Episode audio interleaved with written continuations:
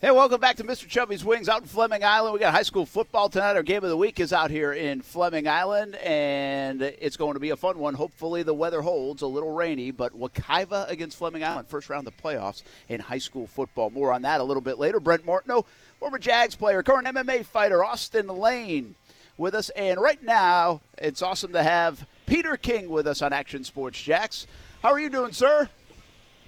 Everything's going good. How are you guys?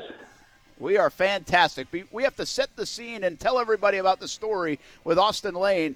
He actually did some writing for you back in the Sports Illustrated days. He wrote. He? he wrote. Okay, so in 2013, um, I started this uh, this website at Sports Illustrated called the MMQB, and so what I wanted to do at the MMQB was uh, I wanted to basically make football come to life a little bit more than it already did. And so I essentially tried to go out and do some stories myself and our, our, our staff members do some stories really inside the game. Like I spent uh, a week in the life of an officiating crew. I, I mean, I literally lived and and was around those guys, a seven member crew for a week, uh, different person every day, and so I, I, those were the kind of stories I wanted to do, and so I always wanted to do a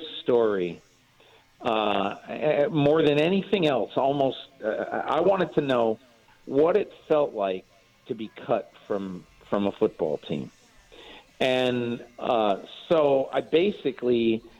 Uh, I basically, you know, we started this website in the summer of 2013 and Austin Lane was released in mid, I think mid June of 2013. Yep, correct. And uh, by the by the Jaguars, and so I reached out to him. I found him. I reached out to him, and I just said, I want to do a story that essentially describes what it feels like to be cut. And we ended up calling the story, for lack of a better term, what it feels like to be whacked. And Austin Lane did such an incredible job of such a vivid description of everything, how he felt all day. You know, from the time he's sitting there in a meeting and he basically is told to to go see Dave Caldwell, the GM. It was Dave Caldwell, right? Correct. Yes. Yeah, you were told to go see the GM, and uh, and the head coach was Gus Bradley, and and you were told to go see him, and they they basically fired you, and you yeah. talked about every step of the way exactly what it felt and the vivid details, and it just I'm dead serious. I was I ran the site for five years. And when I left, we were we at the end of it. We had a party. I think they were happy I was going but um, we we uh, we had this party, and and somebody there said to me, "Give me your five most memorable stories." Um, one of them was Richard Sherman because Richard Sherman wrote for us. Um, uh, Richard Sherman wrote at 11 o'clock at night the night he attacked Erin Andrews in the post game interview of the NFC Championship. Um, and it was a very, very controversial column uh, Barack Obama read it and everything. It was a very interesting. But anyway, we we did we were talking about the five best things that were ever on our site, and we all agreed that Austin Lane's story was one of them. Well, I appreciate that, Peter. It means a lot to me that gave me the opportunity, you know, and I'm sure you kind of remember the conversations a little bit that I had when I was getting ready to write that story because I didn't want to do it, you know, because you're, you're basically yeah. admitting that you failed and uh, that you got fired, and now you have to kind of re- relive those memories and everything and put them on paper. But at the end of it, you know, and I'll be honest, it, w- it was probably one of the hardest things I've ever had to do was re- re- relive all those memories, relive all those emotions. But at the end of it, you know, when I when I finally hit the last period and I sent it in, there was like this just this big weight was taken off my shoulders. So it was almost like it was uh, like a therapeutic almost, you know. So um, yeah. yeah, I was really happy with how it turned out, and I think that the biggest compliments that I got, you know, and I think you told me Rex Ryan read it, and read, like I guess he was very impressed, yeah. and that was cool. But it was just it was the average day person that would either leave a comment in my Twitter or on Facebook and just say, "Hey man, I just got fired too, and I really appreciate how you yeah. kind of brought playing in the NFL yeah. back down to just you know the personal level." So um, that yeah. that was my biggest takeaway of it. So I appreciate the opportunity. Yeah. Hey, well, I know we want to talk about other things, but I'm dead serious. That's one of the best things that that we did, and uh, we really owe you a lot. And you should just know how appreciated that that story was, and I'm glad you enjoyed doing it. That's pretty cool, I, I, Peter. You cover so many players uh, across your career. Yeah. Is it cool when you see? I, now you shared that story with Austin, but Austin's now gone from a guy helping you out with that article, a football player, uh, an MMA fighter, and heck, he's going to be a radio star uh, soon enough. Yeah. Uh, we just started this thing uh, uh, this year, but is that kind of fun to watch where guys go life after football? Yeah. Yeah, because there's so many guys, and Austin, I'm sure you know a lot of them. There's so many guys who either, you know, spend the next three or four or five years. Let's say you get cut when you're 27 years old or whatever. Then yeah. there's a lot of guys who just don't believe it's over, and yep. for some of them, it isn't over. So, uh, and and and my my recollection, Austin, you went to I don't know three or four teams after that, and played yeah. some, and you were on the Chiefs for a while, and blah blah blah. But anyway, what I what I admire about Austin Lane is how he is exploring everything in life, uh, and and and you know from from something literary to another physical pursuit you know, like like MMA, uh, and then to the media. I mean, it's just cool. Uh, Austin Lane doesn't know what he's going to be when he's 45 years old. I, I, I doubt. You know, I do not. How, and so and so and so try try a bunch of things and see what you really like. And that's that's kind of what I admire about him. Peter well, King with us. Go ahead. Yeah, and I was just gonna say, Peter. I mean, you absolutely hit it on the head because when you talk about guys that retire, you know, I was blessed enough where I knew what I wanted to do next. You know, I knew I wanted to get with yeah. MMA and kind of follow that journey a little bit. I knew that I had, you know, like the stories that I wrote for you, and I had, you know, kind of like my degree in the in the background. So eventually, I can maybe be on the radio, but so many guys in this league, and I and I have friends. I'm not going to name drop anybody, but I know plenty of guys who, you know, the NFL is it's it's a sport, it's a profession that usually when you retire, you're getting asked to retire. You, you don't retire on your own terms. Yeah. All of a sudden, yeah. all of a sudden, all of a sudden, it's kind of like me, and I'm sitting in John Fox's office for the Chicago Bears, and he's saying, "You know what? We're gonna go in a, we're gonna go in a younger direction." I was 26 years old at the time. I thought I was young, but now I have someone telling me that I'm way too old to play the game, you know, and that was kind of my rude awakening. But thankfully, I had other places to go. I had other outlets. And a lot of guys, Peter, I think it's the fact that they don't have any, anywhere else to turn, right? And all of a sudden they get kind of lost. They, they don't have to be here at a certain time. You don't have a coach telling you what to do, and they just yeah. kind of get lost. And it's uh it's kind of an unfortunate thing. Yeah. Absolutely. Peter King with us. Uh, how's Football Morning in America? From Monday Morning Quarterback to Football Morning in America. It's an awesome column. Uh, everybody tells you that. Uh, we appreciate all the work you put into it because it's such a read for all of us football fans. Let's let's do some quick hitters, man. Uh, Foles yep. or Minshew? Who would you have picked? After last Sunday, I would have picked Foles. Uh, before last Sunday, I had the thought that, uh, you know, if Minshew plays a really good game in London, win or lose, I'd stick with him. Um, he's exciting. He's fun. The guys on the team, you can tell they like playing with him and for him. And look, I was in training camp. I was extremely impressed with how quick Nick Foles uh, became uh, a one of the guys and b very well respected in that locker room. So this is no reflection whatsoever on Foles. It was simply the fact that it, when I looked at this kid, he was he was exciting. He was a poor man's Brett Favre, and it just was so cool to watch. He he made football fun it reminds me a lot of of watching uh, Lamar Jackson to some degree. Uh, you know, you just don't know what's going to happen next, and and Deshaun Watson, and you know maybe the old Steve Young, but and whereas you know so now they're going to head into. Um, you know, starting Monday at practice, they're going to head into a, a, a different era, and that era is more of a drop back guy, uh, more traditional football, more Doug Marrone, Tom Coughlin style. Um, and but but at the very least, what the Jaguars know now. You know, I heard somebody the other day. I think it was on ESPN, but I forget. Somebody was saying, well, you know, now what they can do with Minshew is they could. I'm sure they could get a four for him in the off season. I said, "Are you crazy? I'm not trading Minshew. I'm never trading Minshew. Now he might be a free agent one day, and he might uh, go get a big deal somewhere. Who knows? But I'm not giving him away for a four. Do you have any idea what the value is in the NFL of a backup quarterback who can win? You just saw it. He won four games. Now he lost four, but he won four games. And I would and I and I challenge anybody. You tell me right now. You give me five players right now in the NFL who you would take as a backup quarterback, current backups. Give me five of them who you take over Minshew. I, I, I might find two or three. I absolutely could not find five.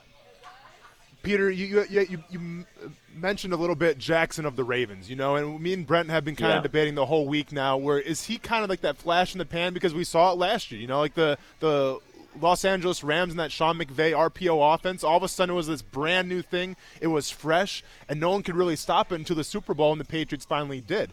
Now enter the Baltimore Ravens. You know, Jackson at the helm. I mean, do you think Jackson will finally get figured out, or is it from my philosophy, like I think, where I think Jackson's like M- Michael Vick, where Michael Vick kind of sabotaged himself. Because I remember when I played Michael Vick, we couldn't stop him. Nobody could. Do you think he's more of the flash in the pan, or do you think he's more of that Michael Vick special kind of player that no one's going to be able to stop?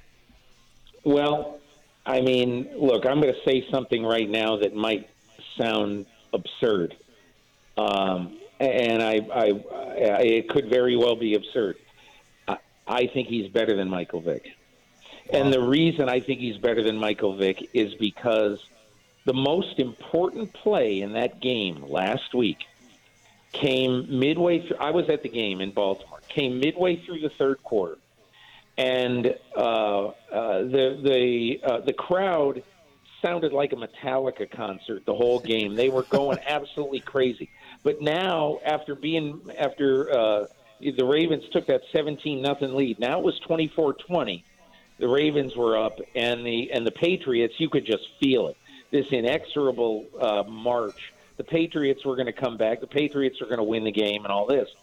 And and so I'm watching this, but more importantly, in the stadium, I'm hearing this. I wrote my column on Monday. It's it was Sistine Chapel quiet. It was just I'm I'm serious. I could hear in the press box. I could hear Lamar Jackson calling signals. Now, oftentimes the you know the the the, the the team with the ball, the home team, wants it to be quiet when the team's on offense. I get it. This was a different level of quiet. You would have thought there was nobody in the stadium. You couldn't hear anything. And wow. so and so what happened on that play, third and five, zero blitz by uh, by the by the Patriots. They send six. All right, and they have one guy spying Lamar Jackson. All right, so that's seven guys. That means the four receivers sent out in coverage, all of them were singled with no single high safety, no safety help anywhere. And so now you've got six guys rushing plus a spy. This is not a time for Lamar Jackson to run for the five yards in the first down. He's not going to make it. So what does he have to do? He has to throw the ball. So Mark Andrews, the tight end, uh, does a corner route on the left side. He's blanketed uh, by a Patriots defender, and and and Lamar Jackson throws the ball 18 yards downfield, high. Okay, so that yep. uh, the 5'11 Patriots corner can't get it, but the 6'5 Baltimore tight end can get it. It was a perfect throw. He completes the throw they go on and score. They go up 30 to 20. Uh, 30 to 20. Uh, the Patriots never heard from again. So what I'm the point I'm making is this is not a guy who has to make a living with his legs. Hmm. He absolutely unequivocally. I'm not saying he can do it every time, but against the Patriots, he made three or four big throws when he really needed them, and that's what I think is going to set Lamar Jackson apart.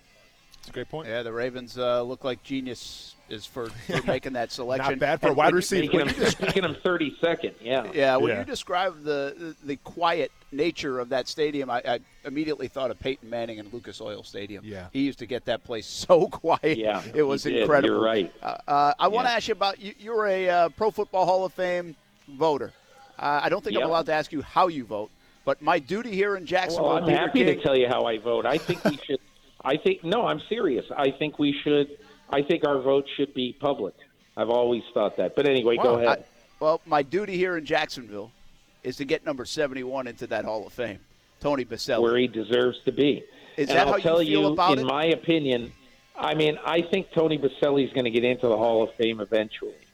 I think this is just my gut feeling.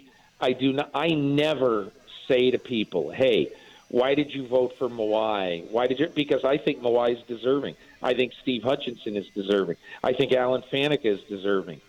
But here is the biggest issue, and I'm gonna I'm going on absolute uh, estimate because I don't have any numbers or stats in front of me. But I believe I believe that uh, Faneca and Hutchinson, who who he will be in competition with this year to get in the Hall, uh, both played about twice as many games as Tony Boselli did.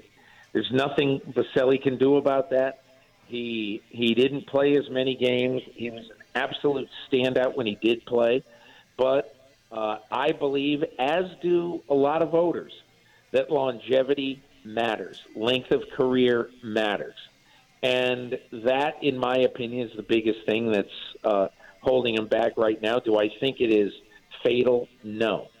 Um, I think that Tony Boselli, in my opinion, was better at his position than Terrell Davis was at his position.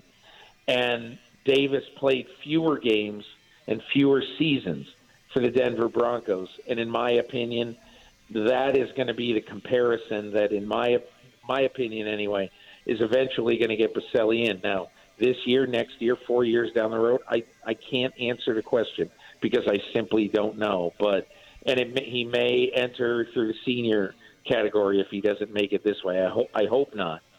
But I I certainly believe he's a Hall of Famer. Uh, I will speak up for him when the time comes, as I have spoken up for him in the past. Very good. Uh, Peter King with us, and uh, we'd love to see 71 in that Hall of Fame. It, it will happen at some point, hopefully sooner than later. Hey, the hot topic around everywhere, it seems London. Uh, listen, I've been a long believer Jags are not moving to London, uh, but they do play a game there annually. Is a team eventually going to London? Are we a long way away from it? And do you see a situation where the Jags play multiple games there? Home games, that could be. I mean, I think everything that you've asked is on the table. Um, I believed for for the last few years, I have believed probably until this year, and my now my belief, I'm not as sure about it, but I have believed uh, for the last few years that there would be a team in London by about 2023, full time. and then I think a couple of things have happened. When the NFL talks about it now, they talk about it. Yeah, we would love to have a team in London, but they don't talk about it with any end date to that, or we'd love to have a team in there by such and such a time. So now I'm really not sure. Okay, but having said that, um, you know, the one thing about this 17th game that they might add is it gives the NFL more inventory to play with for things like international games. And it could be that the NFL could say, we're going to play eight games overseas every year now instead of four plus one, four in London, one in Mexico. We're going to play at least eight overseas. That is one uh, way that I've heard talk about this. And who knows? Maybe the Jaguars get to the point where they play two. Shad Khan, I think, really wants to establish a beachhead because of the market size in Jacksonville. The more people he can get loving his team uh, in England and in Europe, you know, the better it is for the team financially. The more team, more people will schedule trips to Jacksonville to come see the Jags play, and and will establish sort of a beachhead for them in Europe. So that's that's a good thing. But if they end up playing two games there, I don't. I mean, I don't know. I don't have any inside information on that at all. Uh, but I do think whether there's going to be a team there, I do believe that starting probably in 2022 or 23, the schedule overseas will be expanded. Peter King with us. Good thoughts on Tony Boselli on London. I don't know if uh, Austin told you you're hanging with us for like two hours. I was just. I did not I know say you, that. I know you have stuff going on. So let's let's get you out of here. But if you don't Okay. mind, I want to get your picks. If we do six games, and we'll just ask Yeah. for your picks. We'll do ours later. But we do a few Okay. college football and a few I'll give, NFL. you, I'll give you a pick and I'll give you a sentence I love it. I like it. on each game. How was that? I, Perfect. I- that's perfect. I think this is a fascinating game between the Bills and the Browns. The Browns are favored by too. three. Their game, their season is on life support. And Peter, I just don't know how good the Bills are. This is a chance to maybe get a big win on the road.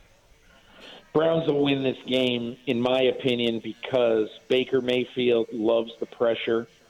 He has not responded to the pressure so far this year, but he understands his coach's job is on the line, and possibly Odell Beckham's future in Cleveland is on the line. I think they're going to find a way to get it to Beckham, and that was longer than a sentence. I love it. Uh, hey, we have all the time in the world. Vikings, Cowboys. Uh, my the Dallas Cowboys are my Super Bowl pick. They're favored by three over the Vikings. Can Kirk Cousins win a big football game? I was just going to say I'm picking Dallas because until proven otherwise, I don't trust Kirk Cousins in a game of this magnitude. And the Seahawks and the 49ers, I'm surprised. Vegas knows something, Peter, because they're a six point favorite over the Seahawks and the MVP of the league right now, Russell Wilson. Well, rightfully so, because I'm not sure that Seattle can block San Francisco's front. I think that the game in Arizona was a little faulty as far as forming judgments. A lot of people have said, well, you know, see, the 49ers can be blocked. Short week game on the road. Uh, their defensive line had played a huge number of snaps against Carolina in a very physical game on Sunday. Then they travel. I, I, I don't I don't think that I, I just I don't think that Seattle's going to be able to hold the the cavalry back from Russell Wilson. All right, good thoughts on that. I'm going to go to the college game now. Penn State, Minnesota, biggest game since uh, I don't know when in Minnesota. Uh, six and a half point underdog at home are the Gophers. What do you think? I know I know absolutely nothing about college football, but a big game in November when they when they have that whiteout thing in State College.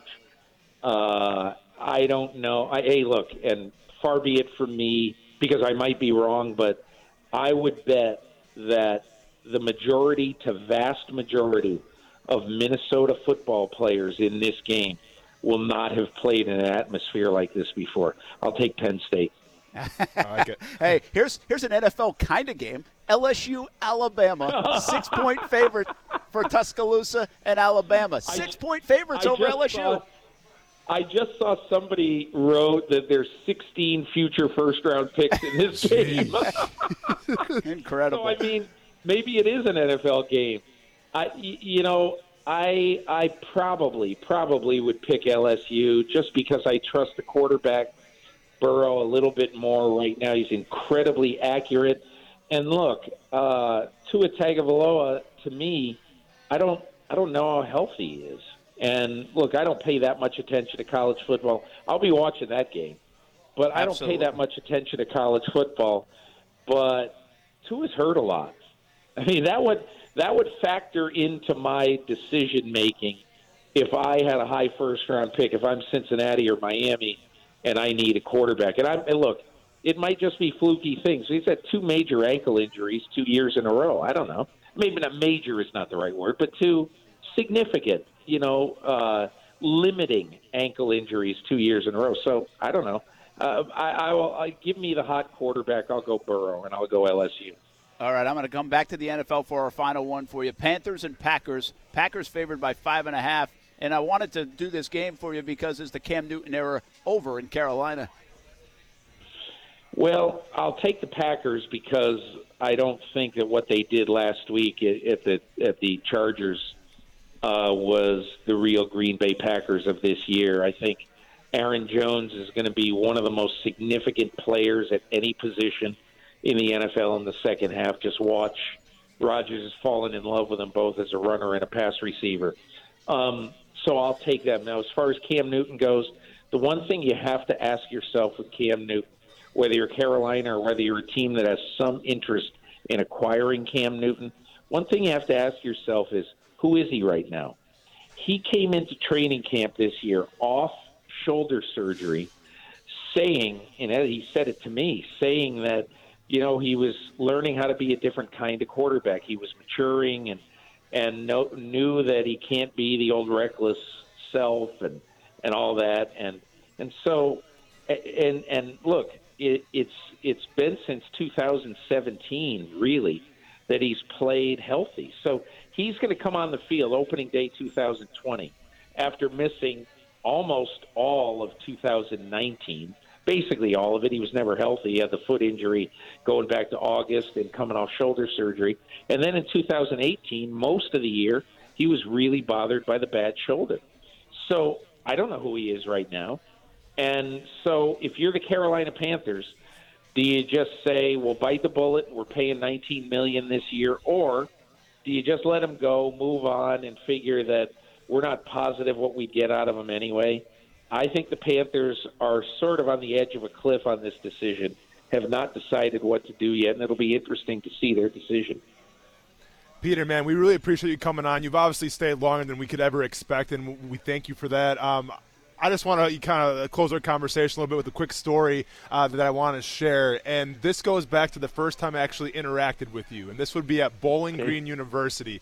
It was for, for the NFL broadcast oh, yeah. boot camp. Yeah. And, uh, you yeah. know, it was, it was, basically just kind of like a, you know, they kind of threw you in the mix and you kind of got the, the, the, the crash course of being a journalist and being a person on the radio and the TV. It was a great course. But one of the cool things was the fact that they said, you know, you'd be speaking. Now, I thought at the time you were going to be there in person, so I was excited to get a get a picture with you and everything. Well, it was a Skype interview, which was still very cool. Yeah. You know, and and you're very eloquent with kind of the advice that you gave us, and I'll never forget. And it's probably um, the most influence. You know, re, I mean, I, I, get it. I wrote for you for Sports Illustrated, and that was fantastic. But w- what you said to me at that boot camp um, was probably the most important thing that I've taken with my career right now on the radio. And I'll never forget. I asked you the question. I'm like when when you have to turn in something to an editor or when you have a producer when you have a boss how do you maintain your voice and just how important is it to, to, to, to have your voice?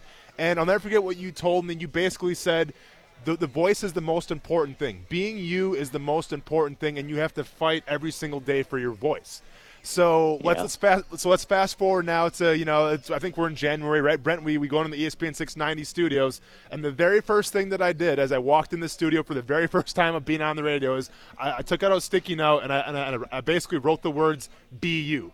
and that was, was always going to remind me that I have to fight for my voice no matter what and to be myself. And that's thanks to you, man. So I appreciate the advice, uh-huh. and I just want you to know that I'm still using that till today. Uh, that's really fantastic. I'm glad. You know why? I'll tell you this, Austin. No matter what you do in life, if you try to phony it up, it's like all these guys. One of the things that people have said about why haven't the guys who who came off Bill Belichick's staff, why haven't they been successful when they go out to be head coaches?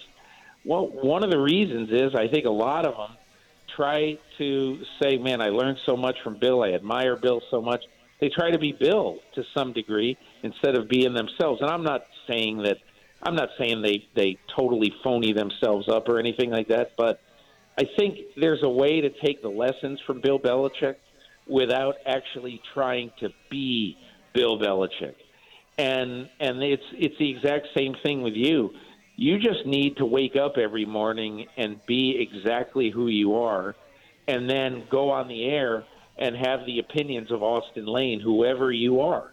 Not have the opinions to say, you know what, I watched Stephen A. Smith yesterday, and I really admire the way he just takes off after people, and I am going to be a cobra or whatever. You, you know, it's a, mm-hmm. it's not going to work. If you're a cobra, it'll work, but you can't copy somebody else's style. You just have to have your own. Well, tough to duplicate your career, Peter King from Sports Illustrated to NBC, Monday Morning Quarterback, Football Morning in America. Congratulations on all the success. Five time author, by the way, as well. And uh, I'll leave you with this go Red Sox, Peter. well, we'll see. They need to keep Mookie, but it, it sounds like it's going to be a little uh, a little shaky in that regard. But listen, great to be on with you guys. Call anytime. Really happy to, to talk to you. Thanks a lot. We Thank appreciate the time. Peter King.